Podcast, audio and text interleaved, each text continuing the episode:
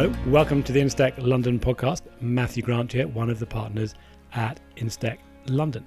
So, another week, another podcast. Time does seem to be going incredibly quickly just now, but we've so many fascinating subjects to talk to, and of course, people who are building some incredible businesses or running some well established ones. Now, it's not the same as getting together face to face, and frankly, I've seen into more people's bedrooms in the last month than I'd expected to see in an entire lifetime. It's indeed strange times that we live in just now. Of course, we're all focused on pandemic risks just now, and the insurance industry is grappling with how it should respond now and in the future. But while some risks, such as car accidents, have gone down, others, like cyber, are, I'm afraid, increasing. So, on this episode, I'm talking to Andy Thomas, CEO of Kynd, and his co founder, Chief Marketing Officer Melanie Hayes. They set the company up in March 2018, but they've already established themselves as offering a valuable service to help small and medium sized businesses understand their exposure to cyber losses. Importantly, they are also working with insurance brokers to help them identify the right type of insurance for their clients.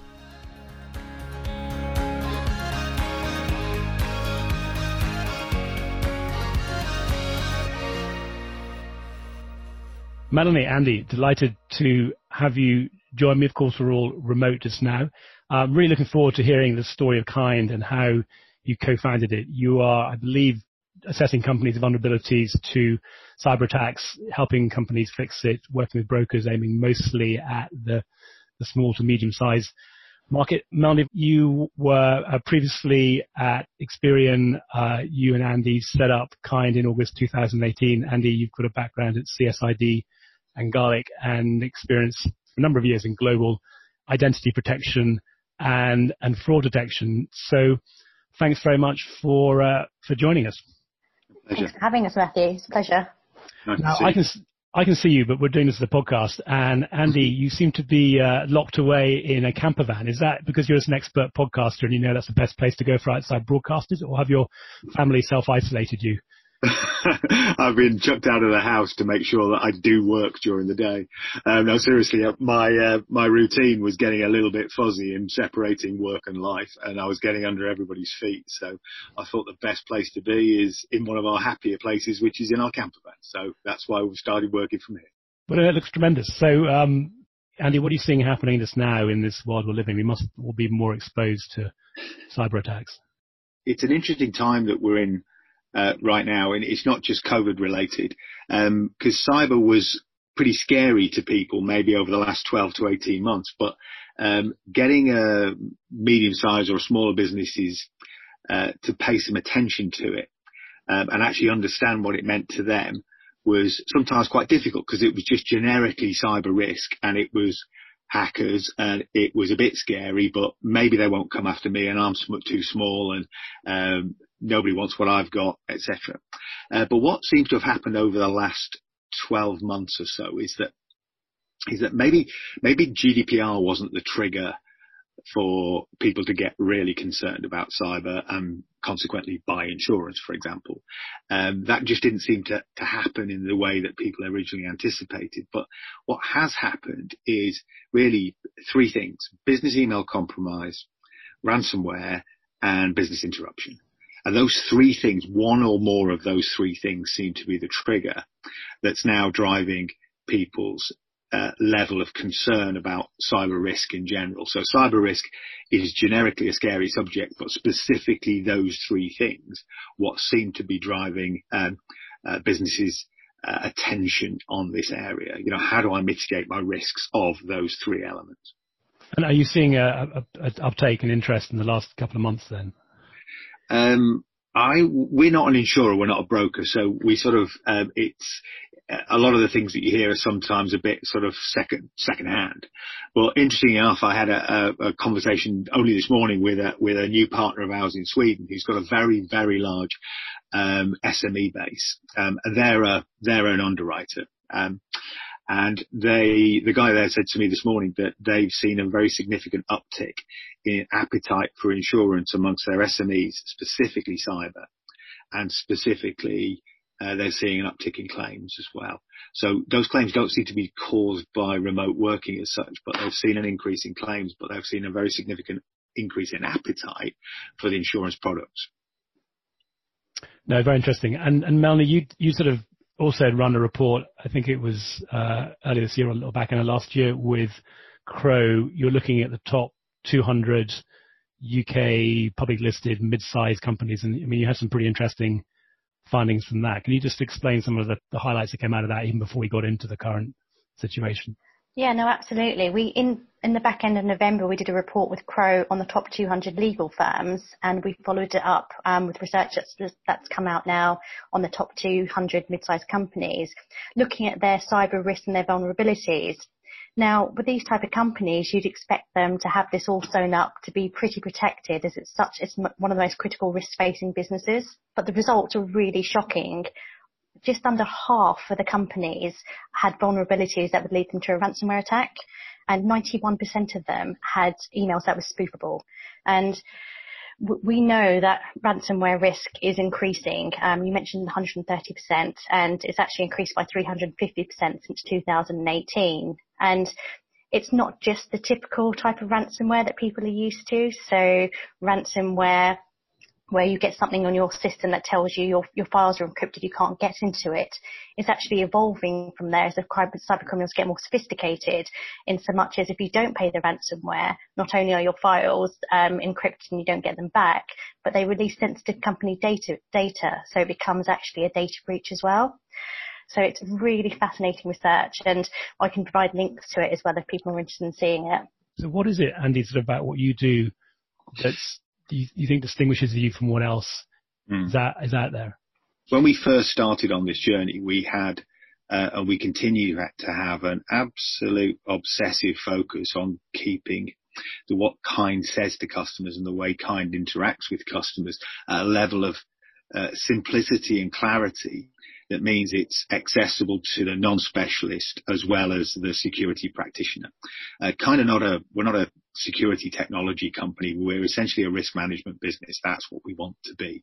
And what we're trying to do is create very simple, easy to use, um, accessible and also economically viable services for any business. So our ideal customer um, goes all the way from a relatively small business right the way through to a several hundred million turnover business. You know, um, I've always had this opinion that at the enterprise level, there's a lot of spend, there's a lot of resources, there's a lot of capability in many of those businesses, and you can see it when you look at them online using Kynd's tools. They've got some very sophisticated ways of operating. But very quickly, when you drop below that sort of global enterprise level of business, it becomes immediately apparent that many businesses are struggling to get a grip on the cyber risks that they are, if you like, exposed to or presenting to the world, or indeed the way they're presenting themselves to the world opens them up to a set of risks that it really shouldn't. So the point with Kynd was to try and, um, if you like, cross that um, that divide between uh, the security specialist, but also speak r- really clearly and very simply to business leaders. So I think what we've created is, is something that does that uniquely well. Um, and um, our partners that we're working with, the, the way they use, what they're trying to do with Kynd is, is really important. What they're, they're trying to, they're, they're aligned with what we're trying to do, which is basically, if I can give a customer a service that helps them improve their risk position, you know, then that rate, it, it's not a, cyber is not a zero sum game. It's not you win, I lose. Yeah. Um, if you've got a community of businesses that are all operating, operating online, then by all of those businesses improving their own risk position, then everybody benefits, you know? Um, and so that's the sort of, at a, at an experience level, that's what we're trying to do with the product. We obviously have built, we've got some cracking technologies. We've been able to hire a really skilled team under our CTO. And, uh, you know, so for a, a, small business, we punch above our weight very much so. We feel it has a personality and we want to present that personality in all of the products that we deliver. It makes complete sense that you should tap into a market that, that probably can't afford to go for the more robust solutions. Yeah, and Melly, from your perspective, sort of as you think about the marketing and, and the positioning, how, how, how do you sort of sum up what Kynd does?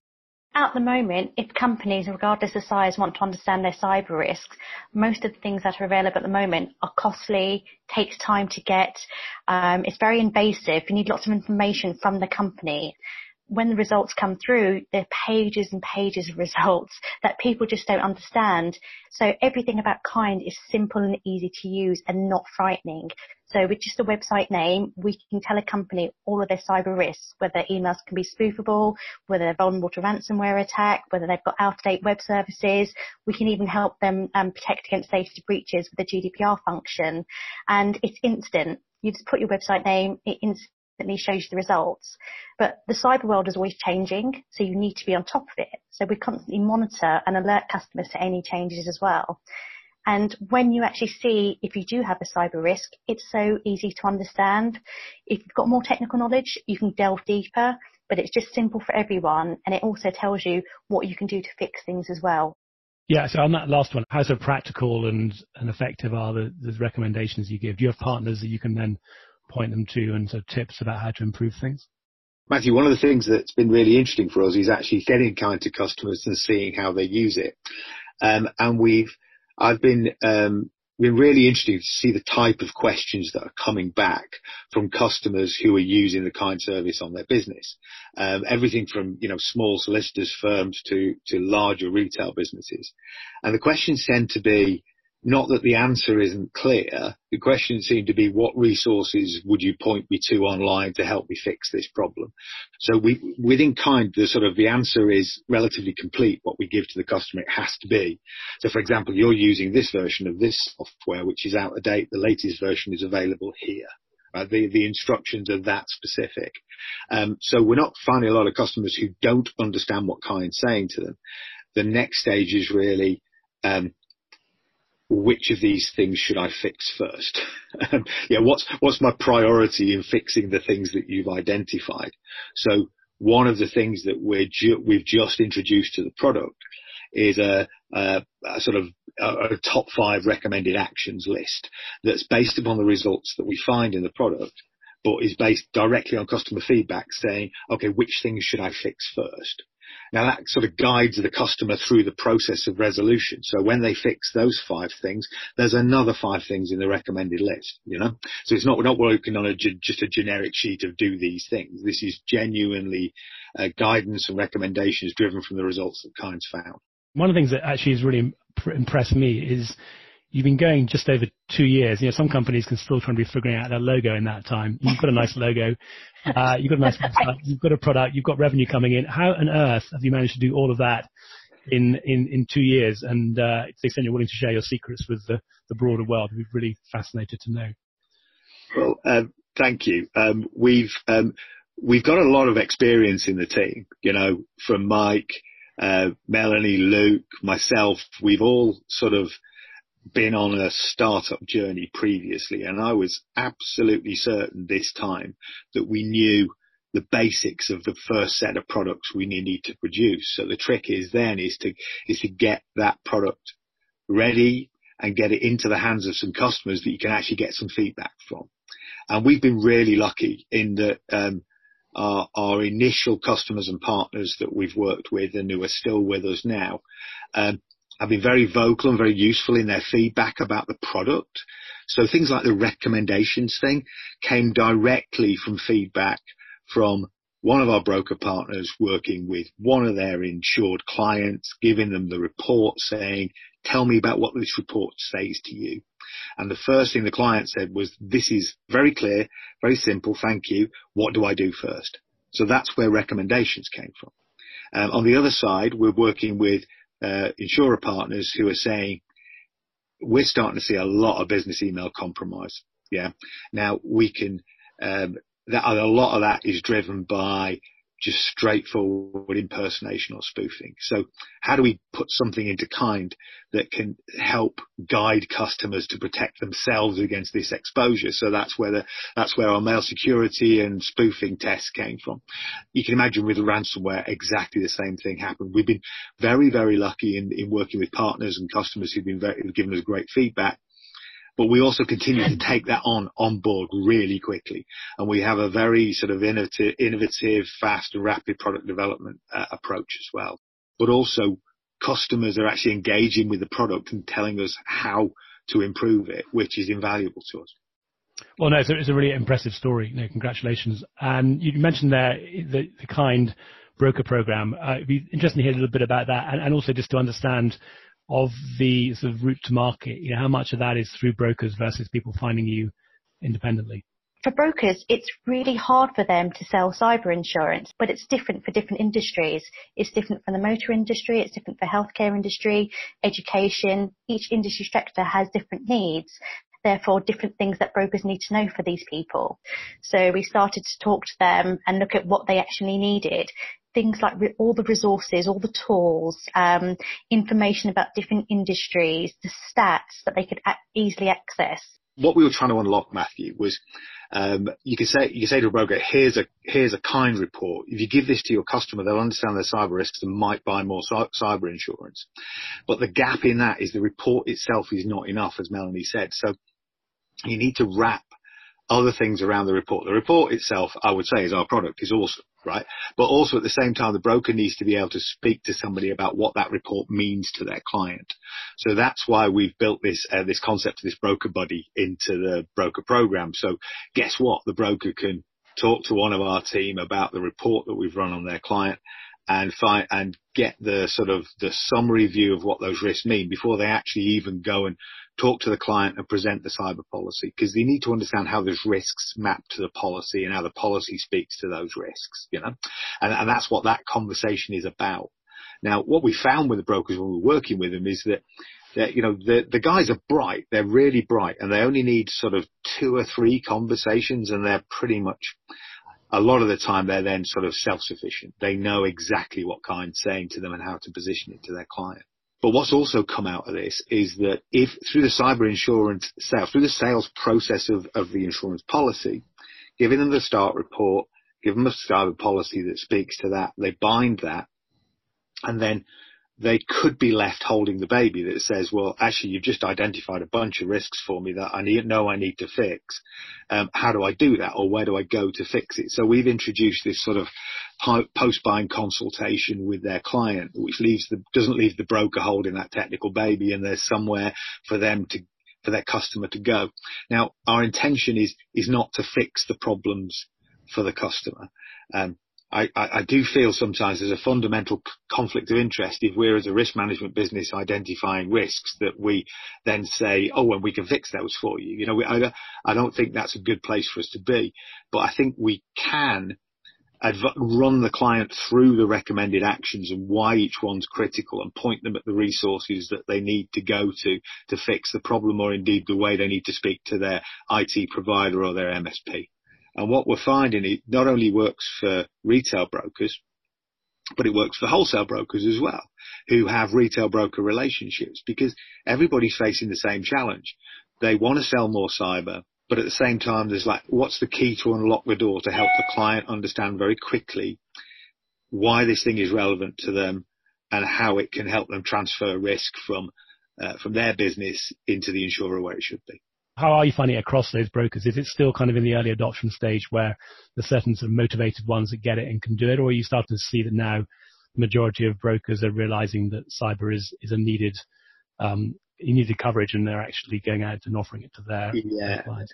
There are some brokers who are very cyber savvy and the, the, the broker program in that place has landed really well. At the other end of the market, there's guys who are saying this is a fantastic opportunity and we want to go after it. Um, so there's sort of both ends of the adoption curve now. There's guys who are technically very astute and know what they're selling in cyber insurance and just want to accelerate the sale of that. And then there are a lot of established brokers with, with established businesses who are saying, actually, we want to be in this space and how do we get there?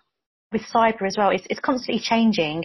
Just as soon as you become an expert in one field of it, so you know about ransomware, you know about email spoofing, something else comes along and you have to be an expert in it. And these brokers have a big enough challenge trying to keep up with everything else. So having all of the information there, making them experts with the kind of support and information that we have is something that they're really, really interested in. Yeah, no, it's fascinating. And, and clearly brokers are always looking for new opportunities to, to look after their clients and there's a kind of win-win where they can provide a product as well. That's, that's great. Um, I noticed also on the website you've, you've got a free trial, always a great sucker for things that are free. Uh, can, can, uh, Melanie, just explain how, how that works and what I get out of it if I follow up on that offer? Absolutely, kind kind of so easy to use. Um, just we just all you do is you sign up to the free trial and you give us your company website name that you want to scan, and we give you your cyber results so you can actually see how Kynd works, how easy it is to use, but it gives you a real indication of flavour of what Kynd can do, so you can try before you buy. We're delighted to have you as members of Instech London. Andy, we of course had you on stage. Anybody that wants to see you sort of live in front of a, a live audience. Crikey, remember what they were like. Um, we'll send a link to that. But it'd just be great to hear, um, maybe one for you, Melanie, about you know what it was about what we're doing at Instech London that you know, gave you gave you the desire to become a, a corporate member and support us. Well, it's funny you should say that because I remember the one, the first one we went to, it was packed. I mean, we were shoulder to shoulder. It was so, it was oversubscribed and there was a really good buzz and energy to it. And we've all been to insurance events and a lot of experience we've had is the information and it's it's it's quite the information that comes out of there are things that you probably already know. Um, it's the same faces and it's there's no energy and it's not particularly fun. Instech was completely different to anything else that we'd been to. The people that got up on stage, including Andy, were telling us things that we didn't know. We met some really interesting people and it was a fun event. It was buzzy. It was a different environment to things we'd seen. And just from that one event, we actually caught up with Crowe, who we did this research with, and we started a relationship there. We spoke to other people, and it, it's really helpful to help have that environment where you can talk about insurance, you can talk about issues, but in a non-formal way and in a in a really interesting way as well. So we took that on board and went to a couple of other events. Um, and yeah, we just thought this is something that we can actually benefit from and we, we can help members of Instech, but also Instech helps us, which is why we joined up. So thank you, Matthew. No, thank you. No, it's part of our, our uh, sort of pay forward philosophy, which is to get you on stage. And, and I think, yeah, there are some other events out there that look like they've been practicing social distancing for many years. If you, if you went to do, we're going to struggle to do that and keep the, keep the spirit going, but I'm sure we'll find a way. Um, well, it, it's been fantastic to have you both joining us. Um, Andy, any any final words before we let you go? And hope somebody will let you out of your uh, van at some point and, and, let you back into the world. Well, while we've been recording, I have had my post delivered through the window of the van, so yes, all is well.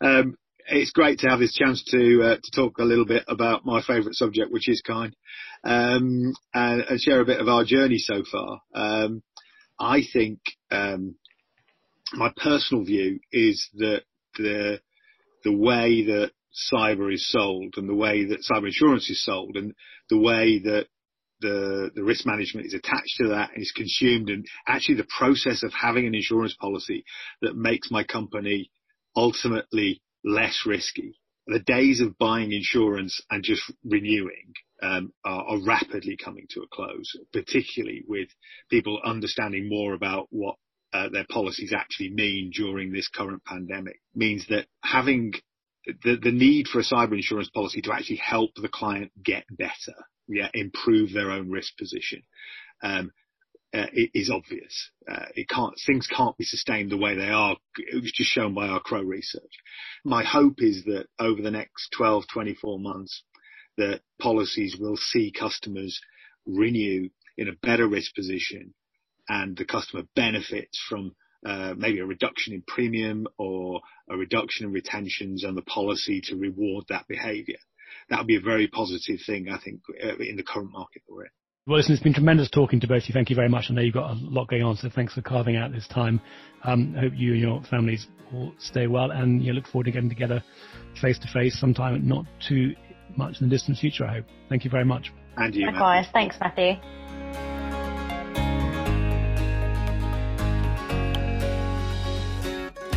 Well, people have found many innovative solutions to working from home, but this is the first time I've interviewed anybody from their camper van. Do let us know, by the way, if you yourself have found out an unusual but successful place to work from during lockdown. Now, I mentioned earlier that we have a lot of people lined up to talk to, and the podcasts themselves just really are not enough. And also, of course, we're all missing our face to face events. So if you haven't already discovered our live chats on our Bright Talk channel and you're finding these podcasts useful, then you might like to check out what we've got coming up or indeed what we've been doing. We've run quite a number already. Now, we think we've managed to channel some of the spirit from our live evening events into these 45 minutes chats that'll be happening during the day, not in the evening. Uh, and they've got the usual lively discussions you've come to expect from us as we search for the truth behind the hype with some fantastic guests. They're free to join us and you can ask us questions as we go along. If you'd like to co host an event or appear, then please do let me know. Very competitive prices to host, and we're tapping into an even bigger audience through Bright Talk. Uh, for any more information, check us out on www.instech.london and of course, you can see our collected wisdom every Wednesday morning if you sign up for our newsletter. Jargon free, hype free, and content worth reading if I do say so myself. Stay safe.